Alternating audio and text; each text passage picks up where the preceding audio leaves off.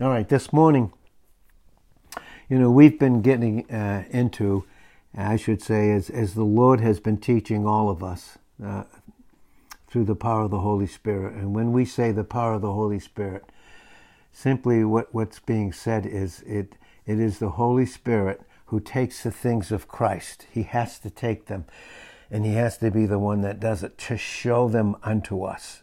It's the only way that we can receive them. It has to be Him. And thankful that God has equipped us because He's given us the Holy Spirit in John 14, 16, and 17. And, and based upon the reality of that, uh, when we talk about the Holy Spirit, um, he guides us into all truth in John 16, 13, and 14. He never speaks of himself. He only speaks of Jesus Christ. It's so amazing when we consider the unbelievable, I don't even know how do you say, humility of God, but he does condescend to us in such a way that it's almost, you almost can't put it in words. So he takes the things of Christ, and he can for us because we've been born again and we've been given that spirit, and we know that based upon uh, 1 Corinthians 12 and, and, and verse 3, I believe. And we have been sealed by the Holy Spirit, which speaks of a proof of ownership in 2 Corinthians 1.22 with uh, 2 Corinthians 5.5 5, and, and in Ephesians 1 and verse 13 because it's the Holy Spirit in Titus 3:5. He's regenerated us. It's so amazing. And what the Holy Spirit, when He's allowed to do so, will continue to regenerate our experience and bring us back into a proper position and place so that no longer the enemy has a place in us in Ephesians 4 and verse uh, 27, that we would never I think in our right minds ever exchange the place that Christ is in us for anything else.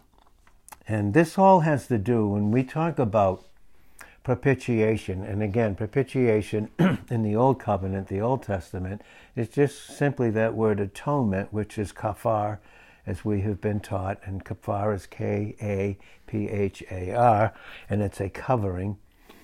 And until obviously, as we've said, that the Bible says that Christ would come and deal with all of that. And so for us now, we have been reconciled.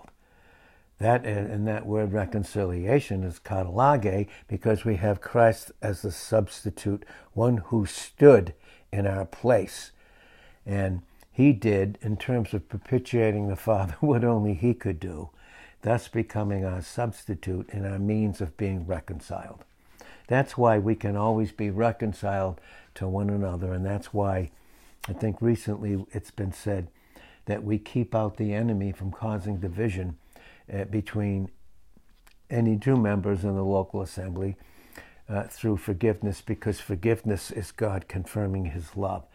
And when that's not flowing, it's a device or a means that the enemy uses to separate believers in their experience from having fellowship with one another. That's brought out. That's what Paul was saying in 2 Corinthians through the Holy Spirit in 2 Corinthians 2 and verse 10. If you forgive anyone, so do I, meaning we all, that's what we all have the privilege of doing based upon the fact that the Father has been propitiated. Christ is our substitute. We have been reconciled. And that's why in Ephesians 4 and verse 32 we forgive. Why? Because we've been forgiven. We've been given everything that has been made necessary to do so because Christ has completed that and fulfilled it. And we are so thankful for that. But as we get into this more during, during the week, um, possibly even, and I, I can still make it available for uh, Thursday morning and some of course can't and, and, and some that can we can still make that available tomorrow uh, at 8 o'clock. But then, uh, obviously, on Friday too, we want to get we want to allow and give the Holy Spirit a, a place and a time when we gather together to really reinforce us and our image through understanding propitiation, substitution, and reconciliation. But this morning, I just wanted to get in I've just been led by God uh, for a while here. And this is what Jesus was saying. And I'm going to read Matthew 20, verse 28. And it says the same thing in Mark 10 and verse 45, of course, in other places in the scriptures. But in, in Matthew 20, 28, well, I just think this is amazing too in verse 26. Uh, this is amazing truth. Verse 26 of Matthew 20 says, But it will not be so among you. In other words, we won't be seeking to have dominion over someone else. We, we, you know, that's nothing that we do in Christ. We don't have dominion. And we don't try to exercise authority over one another. We help one another. We encourage one another. There's, there's instruction in a local assembly. There's discipline even in a local assembly. And, and there's chastisement as God does all these things for every single one of us. But here, what it says here in verse 26 is, But it will not be so among you, but whosoever will be great among you, if you seek the greatest place, then the greatest place is being a minister.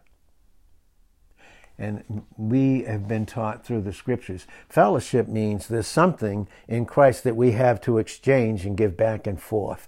And in that sense, and that's fellowship, and, and it's based upon an, a, intimate individual experience in communion with Christ. That's what fellowship on, with the individual in Christ is based upon. That's 1 John 1 1 through 3.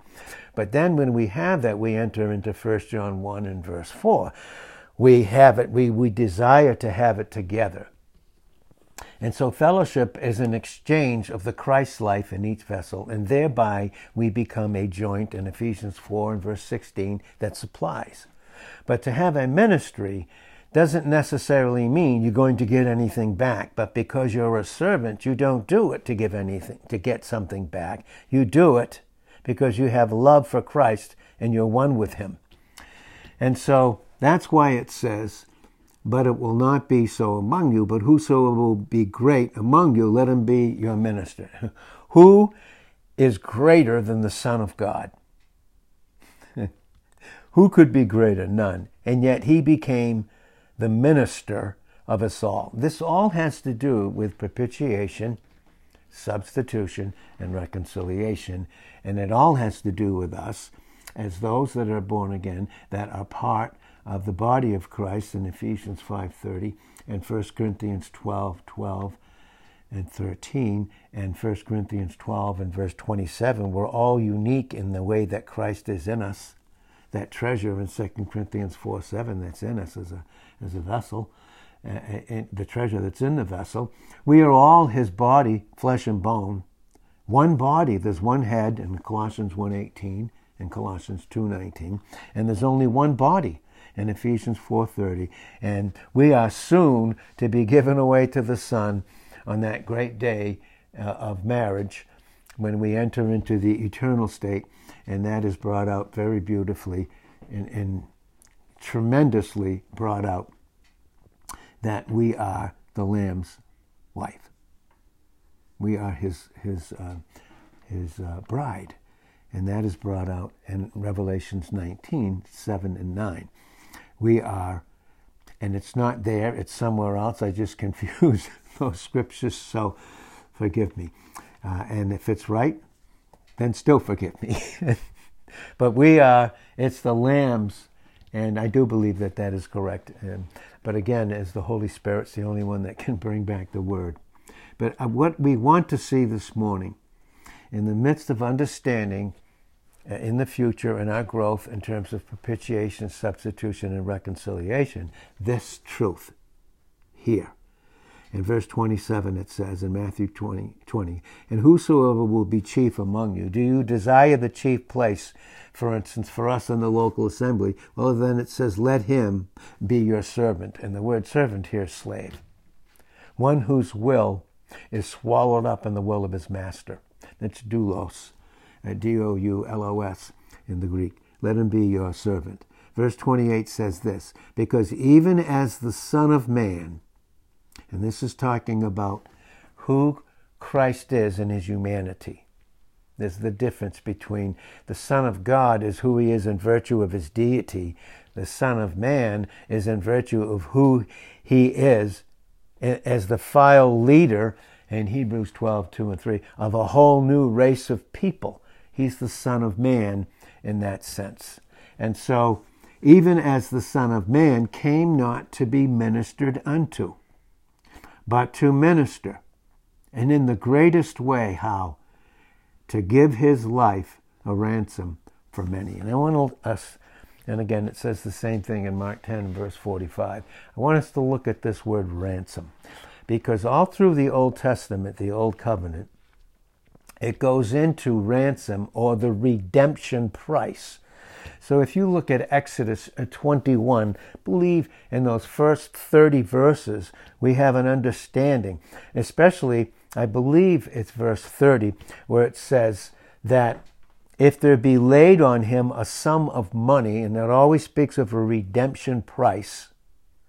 Can you imagine uh, a redemption price?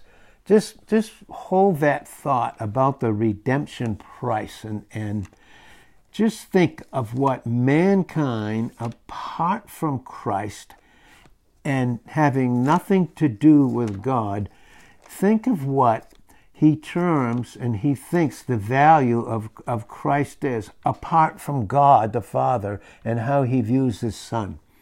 It's very interesting.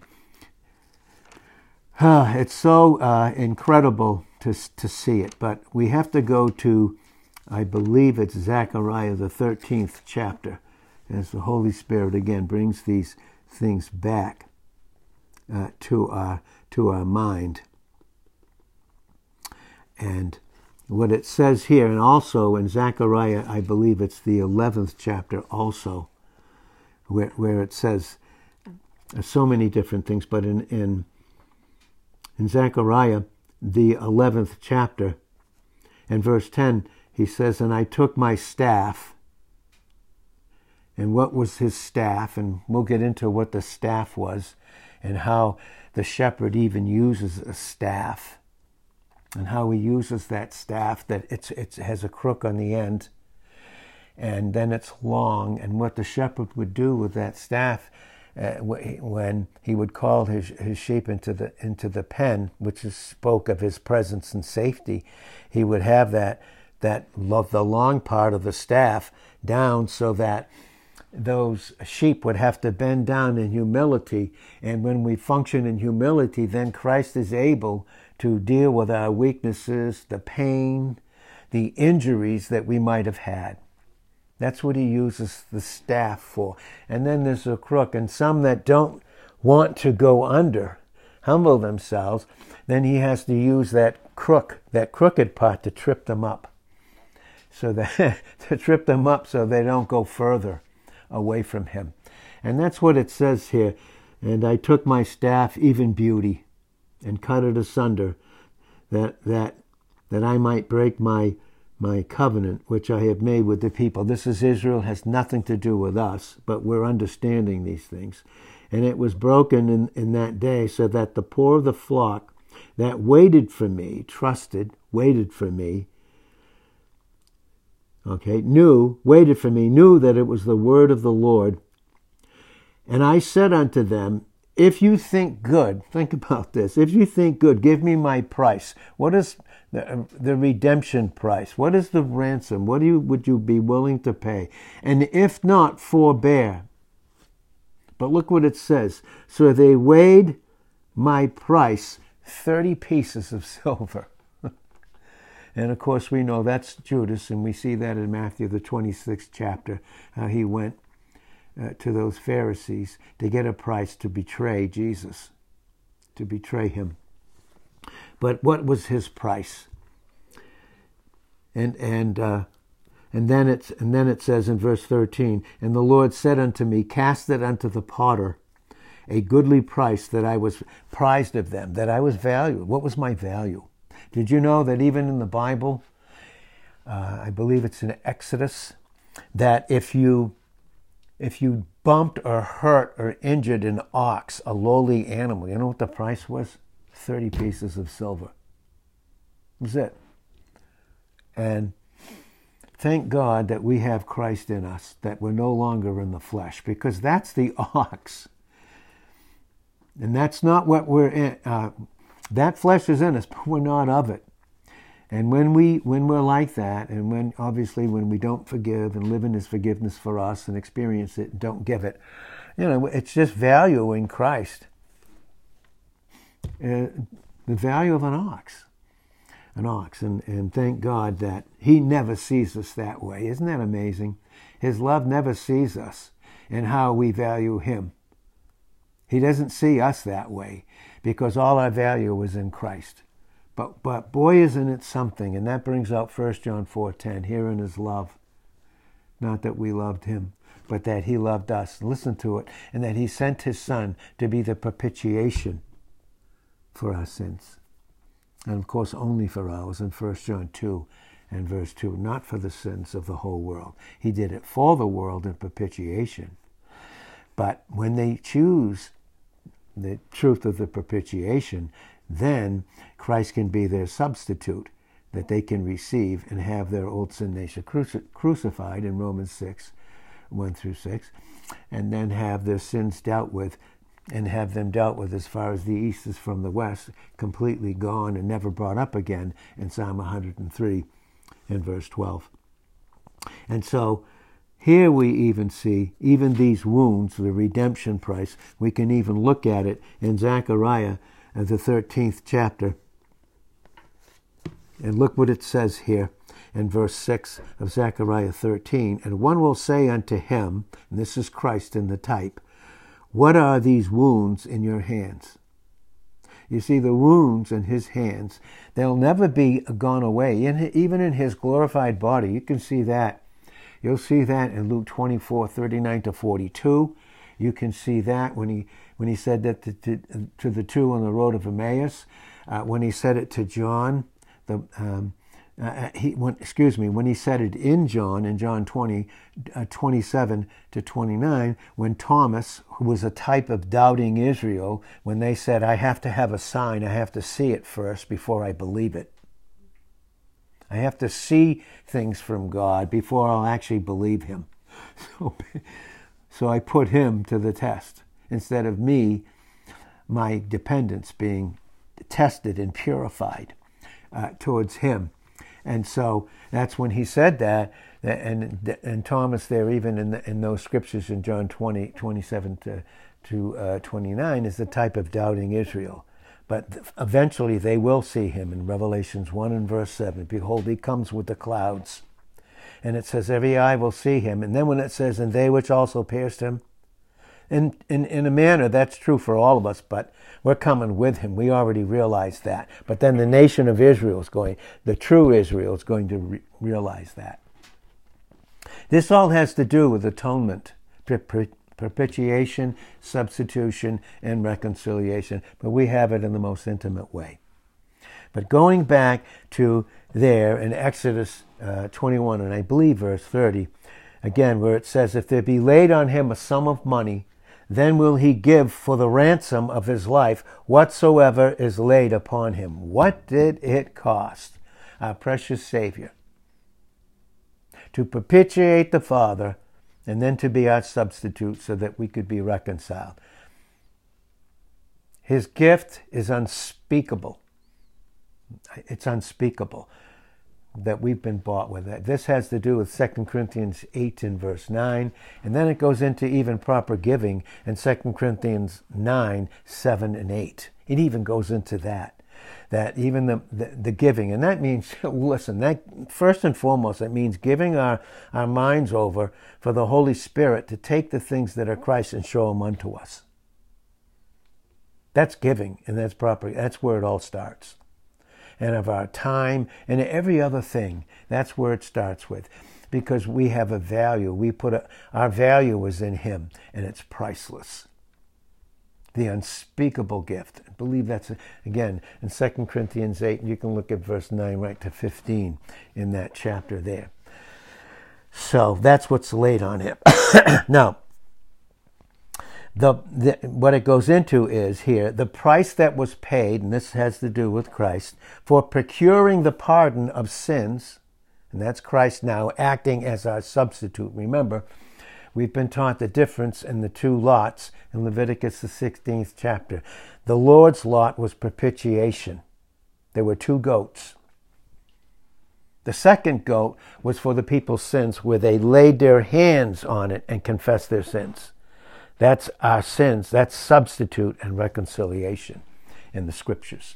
And this is brought up very clearly. We want to do this in, in, in specific detail also. And hopefully, hopefully, and I do believe it's God's will that these booklets be put out. I do believe that because, you, know, God, the Holy Spirit, can use an, an individual that has nothing in themselves, everything, but they have everything in Christ, and He can use them to pull from so many different sources that only the Holy Spirit, even in those sources, can make proper sense of it and put it together and put it in something where most that most that don't have the gift of a pastor teacher, they have the gift of Christ. We're all equal in that sense. But maybe not have that gift and not have the tools. Just be able to do that. In the same way that someone wants a house to be built, they may not have the skill and they don't even have the tools or know how, but they have to rely on the carpenter, uh, the general contractor to do it. In the same way, in the spiritual sense. But here, it is the price paid, ransom, the price paid for procuring, getting the pardon of sins and the redemption of the sinner from punishment. That's why the Bible teaches us once we are His, 1 Corinthians 6, 19 and 20. We're not our own. Just think about that. God never left, now that we're Christ, He never left it up to us to think outside of Him. We're not our own.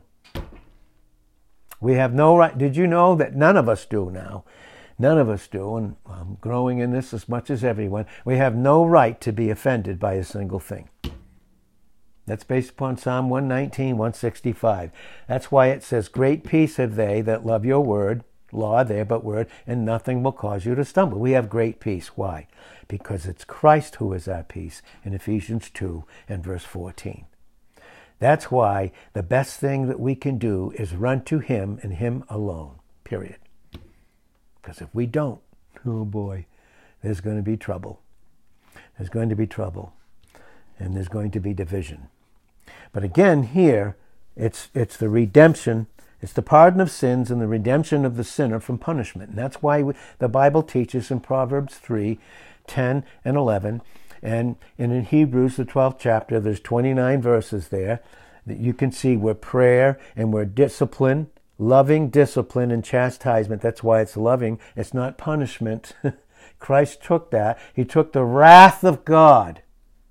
He took wrath, the wrath of God See, God can only be that. He can only be who He is. He can only function in His love with, with justice. He's still love, but it can't be given without justice being met. It's only wrath, continually. and so there's no punishment. It's not a form of punishment, this chastisement, when we think of it. When the word comes, at times it seems to be so strong. At times it seems to be so very strong. It's loving discipline. It's loving discipline from the Lord. And again, we even see in Job 33 and, and verse 23, and the result is verse 24. He is gracious unto him and says, Deliver him from going down to the pit, the pit of noise in Psalm 40, verse 2. The pit where all these voices are not of the one voice of the shepherd. Shepherd has one voice in John 10 3, 14, and 27. He has one voice as opposed to the many in 1 Corinthians 14, 6 through 11. None of those voices are without significance. But there's only one voice that becomes proper foundational, foundational significance, and it's the voice of the one shepherd in John 10, 11, and 14. He's a good shepherd. You want good? That's where it comes from. We don't go to each other to seek good. Nope. Good comes from Him. Then we have it to give to each other. There's where we have it. And we don't compare, you know. And again, too, it does away with all comparison and growth. That should be That, that God makes no differentiation in terms of positional truth where believers are located. But there is a difference in growth. That's 1 John 2 12 and 14. There's babes, young men, and spiritual dads. We're all technia in that sense. In Galatians 3 26, we're all his children. We all need to be fathered, and we're going to continue to do that and continue uh, to have that. And thank God we'll have it for all eternity. And that's why Jesus said to Mary at the tomb when she finally realized it was her loving teacher. She said, I'm go- here's the message I want you to go tell my disciples who are living in fear in the upper room in John 23. They're living in the upper room in absolute fear, not functioning in love, but fear of the Jews, a legalistic crowd. I said, I want you to go tell in John 20, 17, that I, my disciples, that I am going, okay? Disciples, okay? We feed on truth, okay? I'm going to make that crystal clear. Okay? We that what we have now is a local assembly that feeds the church. It's crystal clear. It's, it's crystal clear. There's teaching. Those were mathetes at that point, disciples. Okay? Disciples, yes. But we teach and preach, and, and, and as we feed, leaders feed on Christ, then we have Christ to give them that they can feed upon. And they, thus they become one with Christ. See? It's, to- it's different than disciples like during the millennial reign. It's totally different. Completely and utterly different in that sense. In the sense we still learn, yes, we but but in this sense in a much more intimate way. And that's why he said to Mary, Go tell my disciples that I'm going to my Father and your Father in the most unique way in terms of his deity. But then for us with him, he said, and your Father and your God. He with us in his humanity, submitting to the Father. At, at some point, having put down the last enemy in 1 Corinthians 15 and 26, and dealing with the last enemy, which is death, and we see that in Revelations, the 20th chapter, and verses 6 right through to the 15th chapter. Then we enter into the eternity of the eternities in Revelations chapters 21 and 22. We see that this crystal clear truth that we have in, in this precious Word of God. So he does this. He in Job 33 and verse 23, he delivers them from going down to the pit, going to the wrong place. The pit of noise, a pit of destruction, where all these thoughts that aren't of God not of myself, not of God, and never of others. Never.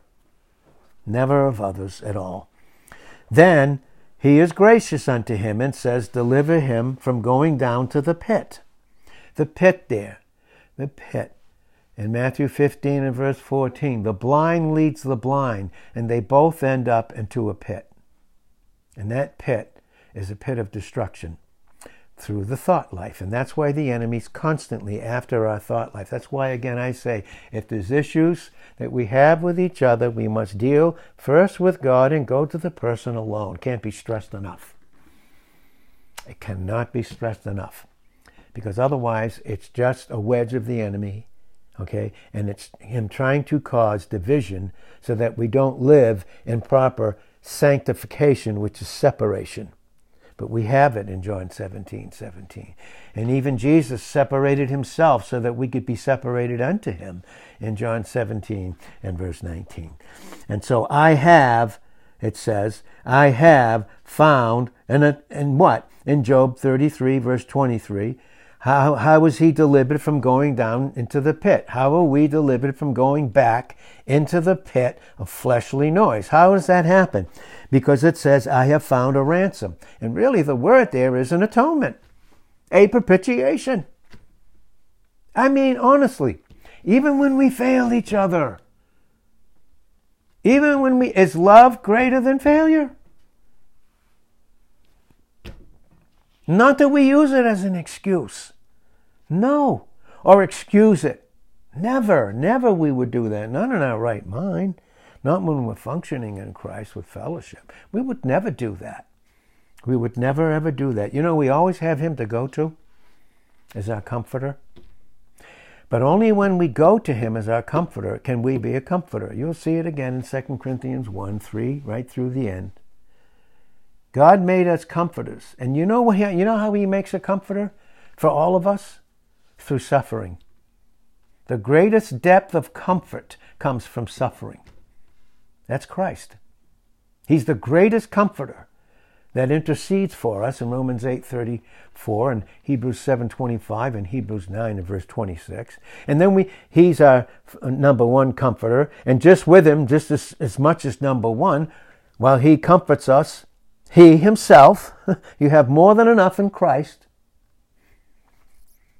You have much more than him in heaven. And then we have the Holy Spirit in Romans 8 and verse 26 as, as on the earth that comforts us. We have two comforters. That's what Jesus said in John 14, 16. And that's why he said in the 17th verse that the Holy Spirit, who, who is with you, in terms of the Holy Spirit being in him, the fullness of it, in Colossians 2 9, that he will be in you. He's with you now, Jesus said, but he'll be in you. And that's when the crucifixion took place. Jesus went down into the grave, grave, Hades, grave, never in hell Never. In Psalm 16 and verse 10, he never went into hell, he went into the grave, and his body never saw corruption, ever. Then he rose from the dead and sent down the promise of the Holy Spirit to form the church in Acts, the second chapter. And you can see that in verse 4, right through all the Acts. And they are the acts of the Lord, by the way, that were acting in and through those apostles. okay, we want to make the, the Holy Spirit wants to make that crystal clear. And so, if there's any action of God in an individual, it's based upon who God is, and God is love, because love is the active energy of God's nature, and out of it comes light. Christ coming out is the purity of Him and His nature that refuses to be mixed with anything else, and refuse to mix your thoughts or my thoughts that aren't of Christ, and to mix them with Christ, because there'll be confusion and that leads to a dangerous place and leads to destruction. So God is not the author of confusion, but of life and peace to all the saints in 1 Corinthians 14:33 because God's only order in 1 Corinthians 14:40 is Christ. And we need to have them and we do have him as a head. We need to submit to him so that that flow from his headship flows into us and, and, and honestly and even corrects us what makes us think for a second that Paul, the greatest of the apostles, great because he was given all these heavenly truths about, Christ, what makes us think that he didn't have to grow, or that he never failed, or that he never let anyone down? And again, this is not an excuse for sin and making excuses and blowing it off. But we need to constantly deal with one another. That has to, that can't I can't stress that enough. Because if that's not dealt with, then we start making party spirits in a local assembly. And all that is is division. I want to make that crystal clear this morning. I want to make it it is about as crystal clear as I can as I can make it. And this is the truth of the Word of God, Christ. Now, getting back to this, he he said, I have my, I've been delivered in Job 33, 23, and 24 from going down to the pit, because I have found a ransom, an atonement Someone has met the price that I could never meet. I can't determine the depth of my sin and the price that it only that was between God the Father and Jesus Christ the Son. Even the sin issue, apart from personal sins, was only dealt with between God the Father and Jesus Christ the Son. And even my sins. Oh boy, do we make more the sins of others than our own that were dealt with? because that'll bring you in a false burden, a false need, and a false struggle. Do away with your peace. Even if you're offended and hurt, you can still, and I can still function in peace when I instantly, instantly operate under the yoke. In Matthew 11, 28 to 30. Are you laboring? Are you heavy laden? Did someone put something on you? Did they? Well, who should you run to? And then you will find enough love and grace and mercy, not only for yourself, but in Psalm 23 and verse 5, it'll overflow out of your cup, your capacity to even those that may have hurt you. Did you, do, did you and I ever see the story of Joseph? What his brothers did to him? Then look what God had to do in Joseph to bring him to a place where God would not only deliver Joseph with his tremendous love, unconditional love and grace. God loves us unconditionally, and that's the way we love each other through grace. Because otherwise, if it's not through grace, there's conditions on it. Well, you hurt me, so now I can't fellowship. Uh, you hurt me, so now I got to go somewhere else and make someone else to be Christ. Now, it's not that we don't need each other. It's not that we don't encourage one another. But it's not from a place of negativity.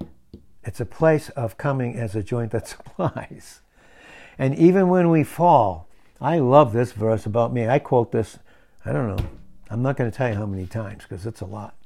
But Micah 7, verse 8 says, Rejoice not against me, O my enemy. We're not each other's enemy, by the way. Did we, did we forget that we wrestle not against blood and flesh? Did in Ephesians 6:12, did we forget in 2 Corinthians 10 verse uh, 4 that the weapons of our warfare are not carnal but they're mighty through God? Notice that the through God. You deal with issues, you deal, deal with it through God. And sometimes we have to wait. Psalm 62 5, my soul waits you upon the Lord, for from him or someone else's name comes my expectation and my source of comfort. I can get a source of comfort, but wouldn't you rather go in comfort and be a comfort to each other and have fellowship? Wouldn't you rather do that? You know, when we're not satisfied where we are and where God has placed us, we seek another place. We start making plans because there was failure. There was failure. And thank God, aren't you glad that even our failures, they're not of God, but are they included in God's plan? Are they? Does God use the failures of others? I don't know. Did he use the failures of J- Joseph's brother, not only for Joseph, first and foremost for God's glory, but not only for Joseph, but all those that did all those evil things toward him? And Joseph wept. And do you think he has the truth that we have? There's no way. He didn't even have it like we have. Didn't have it like we have. And listen, that word ransom there, it means to redeem, listen to this, to redeem from captivity. Oh, how the enemy likes to capture our mind. In 2 Timothy 2 and verse 25, and we think it's others that are opposing us when the enemies captured my will in 2 Timothy 2:26 and caused me it's not God and it's not others. It just isn't. It's Satan. And do we recognize one another when we fail under Satan? Is who we are in Christ and should we treat each other that way? God forbids it you know he does in Galatians 6 and verse 14 God forbid that I glory the only place a Christian can glory hold things against others keep them on probation, run to others because they don't think they can fellowship in certain areas with others. They run. It's the cross. You know what the cross did? It did away with every single one of our rights of the flesh. It crucified it. A dead man has no rights. Aren't you glad? Nothing to, nothing to feel bad about. Not a single thing. Galatians 6, verse 14 God forbids that I should glory except in the cross of Jesus Christ, of whom I, of whom the world is crucified unto me, and I unto the world. That's why in a local assembly, and I do mean this honestly, and I mean it in, in, in the beauty of love. That's why each of us need to take a place when we come together as a local assembly, and you may hear things even after the word is preached, and you hear certain things. It's not the place of individuals it's not the place of them other than to counsel them in Christ. Period. Period. Because others may not know how God is leading others that are leaders with others. And you may not know, and you may think you're being a source of comfort when you don't have, and you should, and we should, but not knowing everything. Not knowing everything. And you don't. And none of us do but we do function in our proper place in a local assembly. That's why in a local assembly, this is the truth. Please listen to this. In a local assembly, and that's why I don't. I ask women to share what God has put on their heart, never to teach. When we come together as a local assembly, never. And a woman may be a source of comfort to others, but she's never, ever to correct others through teaching. Ever. Because of 1 Corinthians 14 34. You read it yourself. In 1 Timothy 2 11 to 14. They're to keep silence. They're to pray. Yes. They're to pray, but even if they bring to others something they shouldn't, that person will immediately turn them to God and say, This is what you do. This is what you do. You go immediately to God. Immediately. And some may act in all sincerity and miss a lot. Miss very, very, very much. And that's why we need continual preaching and teaching. Now, again, it means to redeem from captivity or punishment.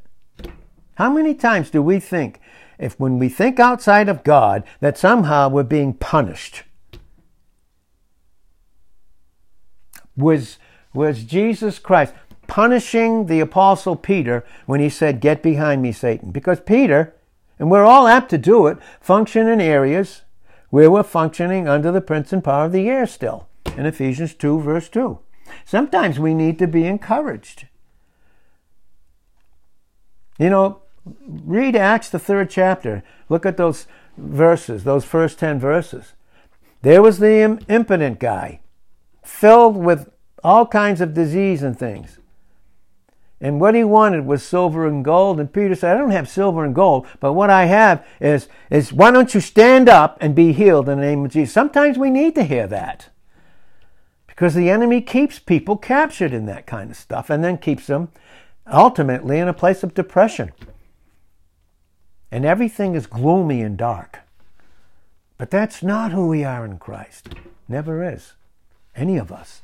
So to redeem from captivity or punishment by, by paying an equivalent. Did you know that Christ was the only equivalent price that could propitiate the Father, thus be our substitute, and thus be the means of us reconciling. How quick should we reconcile with one another?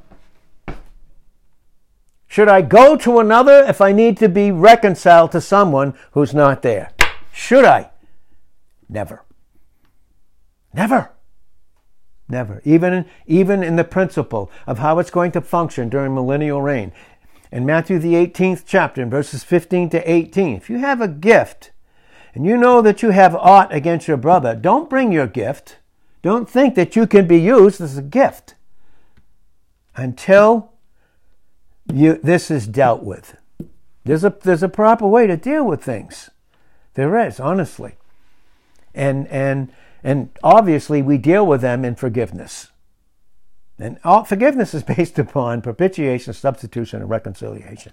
How quickly should we reconcile? reconcile each other. We mentioned it the other day in the most intimate relationship between a husband and a wife, Christians in Christ, in a local assembly. You mean to tell me there's not going to be failure, rejection, and hurt and pain? How quickly should you reconcile? How quickly? Are we the bride of Christ? Is Christ the, uh, the bridegroom? How quickly should we reconcile with each other? How quickly should that be? as quick as we go to God and go to one another. And it's a private issue. That's what love covers means. That's Proverbs 17 and verse 9. That's what a brother born for adversity is in Proverbs 17 and verse 17. That's what that is. And 25 and verse 2. It is the glory of, of, of others to reveal a thing. It's the glory. There you know, the flesh glories in us when we don't deal with things properly. We, and there's glory in going to others and saying, here, this is what happened. We've said it like this Excuse me, I trust you and I love you. Can I borrow your ear to throw up in? Because I love you and I trust you. That's not love and that's not trust. You're trusting in the person. You want the person to be a source of comfort to you that only Christ is. And it's true. And we fail. We fail. I fail you fail. You fail in your marriage. Does that mean, okay, does that mean you're going to move out of the house? Hmm? that mean, you're going to not fellowship anymore? You're going to quit? You're going to go somewhere else? Would you want your wife to go somewhere else? Would you want your husband to go somewhere else? Would you rather deal with things in, in intimacy? I know I, I, I know I would, and I know I need to, and I'm growing in this. Now, to redeem from captivity or punishment by paying an equivalent applied to persons as to ransom prisoners from an enemy Who's our enemy? You mean to tell me in the body of Christ when we fail each other, hurt each other, that we become each other's enemy? Is that scriptural? Is it? No. No. You, you may be the source of God teaching another. Now, again, if I'm rightly related to my relationship and intimacy in Christ and I desire that, then I need to deal, me, I need to deal with personal sin. And you can trust God for me that He will deal with me in every area that needs to be dealt with, as much as I can trust Him for you. And just let love flow. Just let it flow. To redeem from the possession of an enemy. Who's our enemy? Satan. Who's our adversary? Satan. That's 2 Timothy 2 24 to 26 the enemy, will cause you and I in the flesh, when we're in function in the flesh, to blame others. Ultimately, we'll, we will blame God. Because if I believe I'm the dot and God's the circle and He allowed it to happen to me, then ultimately, when it get when you get done blaming others, God's got to be to blame because He's you're the dot and He's the circle. What the enemy meant for evil, God may mean for what? The enemy did evil to Joseph. Did God mean it good for Joseph? Did he? Did he mean it even good for those that did the evil to him? He most certainly did. You can see that in the 50th chapter. Start in the 40s, 44, 45, 46, and go right to the 50th chapter in Genesis. And you will see. You will see that either God has a place in me through Christ, or I replace him and become God to others. We can all do that. We've all failed in that. And when we do, and when I fail someone, come to me alone. I promise I'll get right with you in a, in a millisecond. Because I don't want anything to interrupt my intimacy with Christ. And I don't want anything in my intimacy with you to, to interfere with that. I don't want love being interrupted. So,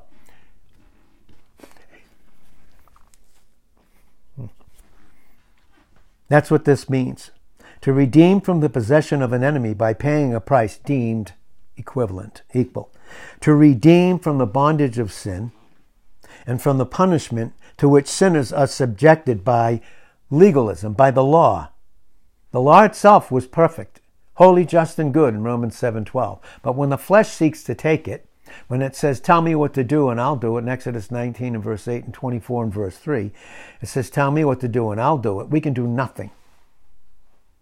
We can do nothing but what Christ is and what he's given in John 15, 1 through 5. Also in Isaiah 35, you can read those 10 verses in Isaiah 35. This is what it says. And he's speaking to Israel, and this is dealing with millennial reign, but there are truths that we, already ransomed, can glean from it. And the redeemed, the ransomed of the Lord will return. They will return and come to Zion with songs from the scriptures, by the way, Ephesians 5 18 and Colossians 3 and verse 16. There's songs from Psalms and hymns. And they're set with a specific beat, too, by the way. Beats that don't act, actuate the flesh, by the way. That can easily happen to any of us. But they will return to and come to Zion, not Mount Sinai, where legalism is, and the, the fire of God's justice and his love is there, which no one can approach or touch without being ransomed. You'll see that in Exodus, the 19th chapter, is made crystal clear will come with songs. Ah, songs of deliverance. He gives us songs in the night in Job 35 and verse 10. He gives us songs in Psalm 40 and verse 3 and 42 and verse 3, 2 and 3. He gives us songs in Psalm 77 and verse 6 to ultimately teach us, and we're in choir training till we see him face to face, and we take our place around the throne, and in Revelations 5, 9 to 12, we sing the eternal song, the song of the Lamb, where all our value is. There'll be no marks on us. He dealt with those. But the cost of those, in Revelations 5 and verse 6, they see a lamb for all eternity as a, just as if it had been freshly slain by the marks the marks of love in his, in his wrists, by the way. Thorn marks on his head, on, and spear in his side in John 19, 34 and 35. And then his feet were pierced. In, in Psalm 22 and verse 6, his feet were pierced. That is love. You see, every everything he did was love for his father and propitiation first. And every place he walked, every thought, word, and deed was all about revealing his Father in absolute obedience. In John 8 29 and Romans 15 and verse 3. And so he, the ransom of the Lord will return and come to, to, to Zion with songs and everlasting joy upon their heads, meaning their whole thought life now is joy. The fruit of the Spirit is what? Taking the things of Christ in Galatians 5:22. The fruit of the spirit is what?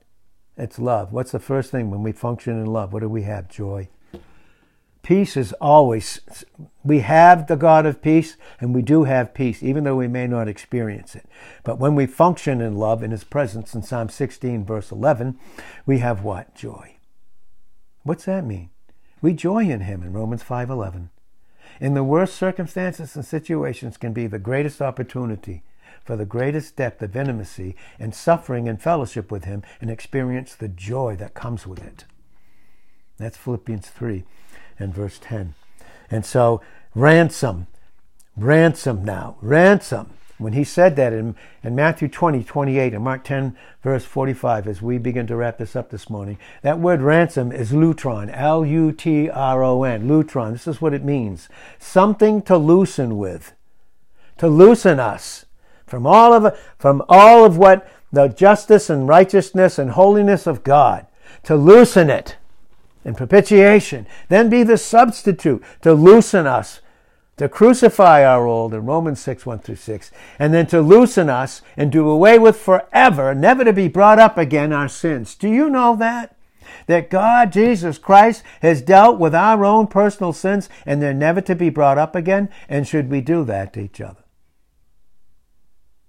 They need to be, at times, we need to confess them and have them dealt with in James 5, 16, 15, 16, and then prayer is involved in that first and foremost.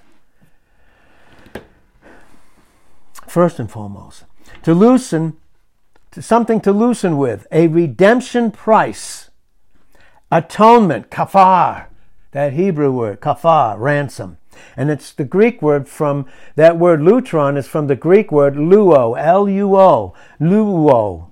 And it's this, it's a primary, very important foundational verb which means to loosen, literally or figuratively, break up, destroy, dissolve, loose, melt off, and put off all our sins. You know why? Because they were put on him and dealt with once and forever. He did it once. Didn't do it for all, but he did do it once for many. That's why for all is even italicized in Hebrews 10 and verse 10. He did it once, but he did it in perfection for them that are in him and believed. And that's, that's Hebrews 10 and verse 14. That's the difference in those two verses. Again, it's teaching, propitiation. He constantly, Paul had to constantly teach these Hebrew Christians that were in Christ, that were going back to the law. He had to read, all is teaching them what's better in Hebrews. What is better? Thinking with Christ and not thinking outside of Him. He's teaching propitiation, substitution, and reconciliation. So as we wrap this up this morning, that word again, it means to break up, destroy, dissolve, loose, to loose, to melt, and to put off. It is the money and this again is Exodus, uh, the 21st chapter, in those 30 verses. It's the money or price paid for the redemption of a prisoner. And Paul, who was a slave of sin, just like you and I were, we walked in, under the prince and power of the air in Ephesians 2 2. Others did it. And they, they, uh, they that function in sin were a slave of sin, and that's all we are. We go back to slavery in the lie of sins again, in the flesh, that we're not, that we're not of, but it's still in us to teach us things. But in, in John 8, verse 34, he that sins is a slave of sin. He worships and serves himself in his sins. Worshipping self. I was hurt. I'm going to make more of that. I'm going to make more of my wounds than he who's healed it. Listen, the wounds are incurable in terms of anyone else doing it in Jeremiah 30, verse 12. But we have been cured. That deals with our salvation. Again, we're going to go into how that, that what is taught as healing in the atonement. I didn't have time to get into it today, but that's another uh, very false and evil teaching and leads people into all kinds of confusion, by the way, and all kinds of slavery. But it's the money or price paid for the redemption of a prisoner. Ephesians 3 1 and 4 1. Paul said, Now I'm a prisoner of the Lord. He's captured me. He's made me more than a conqueror. Romans 8:37. He's done so much for us. We have so much to be thankful for. Or a slave, and as we said in John 8, verse 33, and, we, and the enemy can't make us a slave in our position. Sin can't even touch it. He goes after the experience to make us a slave when our will's not submitted. And then we end up opposing ourselves. Stop blaming others. And I need to, and you need to. Stop blaming others for your experience. Christ has done away with it. He has. It's nothing but rec- there's nothing but reconciliation and grace waiting. We don't have to go to others to get comfort, especially when it involves others. Especially. Then you don't go about trying to establish certain little cliques and valuing others more than others and making them more than others when we're all equal in Christ in Galatians 3:26. All of us, and even those that you go to for comfort, they were all, we are all, we all sinned and fell short of the glory of God. That's why I say in the operation of a local assembly, we need not to function outside of our place. Because We don't know everything. We don't. I don't, and you don't, but in, in leadership and a local assembly, none of us, none of us do. So again, we're going to wrap this up. It's the money or price paid for the redemption of a prisoner or slave, or for goods captured by an enemy. All these gifts. You know, the enemy, he, he captures our will. He not, when he captures my will, he captures all the good that God has for me, even in the gifts that he's given us. And the gifts, we can't even function in them. When you don't forgive him, when I don't forgive him, we hold things against each other. Are we having fellowship with Christ?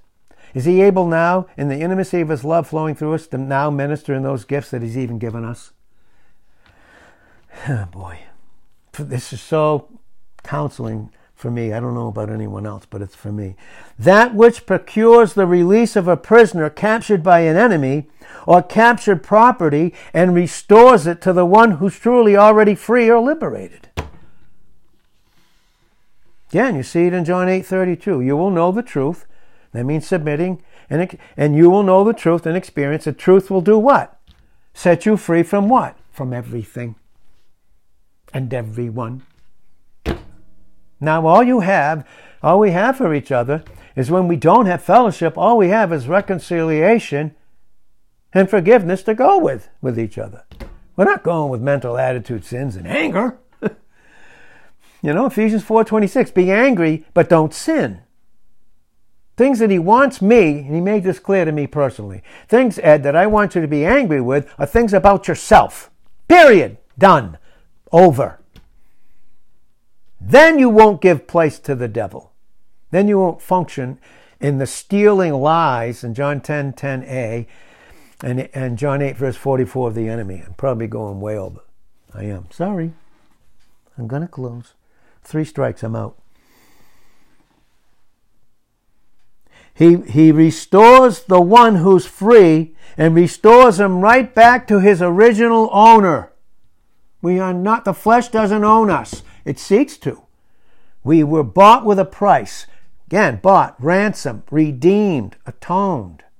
propitiation, sacrifice, uh, uh, substitute, reconciliation. We were, we were bought in 1 Corinthians 6, 19 and 20. So we're to glorify God in our spirit and our soul and our body, which are God's and not ours. Boy, this is counsel for me. It's release from captivity. It's, we're being restored to the original owner. Every human being in Acts 17, 24 to 28 is the Lord's. Everyone, saved or not, are the Lord's. But we have him in the most intimate way, obviously, through salvation. Even the earth right now, that man seeking to destroy, which will never be, God won't allow it. That's only something that he's going to do. That's why it says in Psalm 24 and verse 1 the earth is the Lord's, and even those that dwell there. How much more is he ours through what it, what it cost him? And so it's released from captivity and bondage. Again, for us, Christ is the end of the law. When it says the end of the law there, for righteousness to them that believe in Romans 10 and in verse 4 it's much more than exodus 23 to 17 it's much more than just those just those those 10 hebrew words it's far more it's delivering us from the law of sin and death that's what it's talking about here from the bondage of the flesh trying to function under that legal covenant. Right? It's release from captivity, bondage, or the possession of an enemy. He, he can't possess us positionally. He always tries to possess us in our experience. That's why we need to be men, not run to mummy or run to this one, run to we, you know, we run to Christ, and then as men we run to each other, and women we run to each other. That's what we do. That's what men do. That's what 1 Corinthians 16, 13 is saying, quit you like men, be strong in the faith, do all things in love. And we need to be challenged at times. There's challenges. There was a challenge given recently. Was. Why? hmm, boy. In law, it's a sum paid for the pardon of some great offense and the discharge of the offender. That was the ransom, the price being paid. Or a fine paid in lieu of what would be punishment. Punishment. But God is what? He is a God of love and justice fulfilled, or a God of love and justice not fulfilled, and then He's a God of wrath. Wrath. Wrath was poured out on Jesus Christ on Calvary. He wasn't punishing Jesus. It was wrath on him. But it, for those that would receive him, it just so happened to consume the old one, the old man in us, and to consume all those sins. And that's even brought out in the Bema seat. That's why there's no terror there in 2 Corinthians 5, 10, and 11. Whatever's burnt up in 1 Corinthians 3, 13 to 15, whatever's burnt up is not of him, and we were never of it. Isn't that awesome? He has such deep love for his Father we thank you so much for your love and what you've given us. Thank you, Lord. In, in the humility and brokenness of your love, we just thank you and, and, and praise you for what you've given us. In Jesus' name, amen.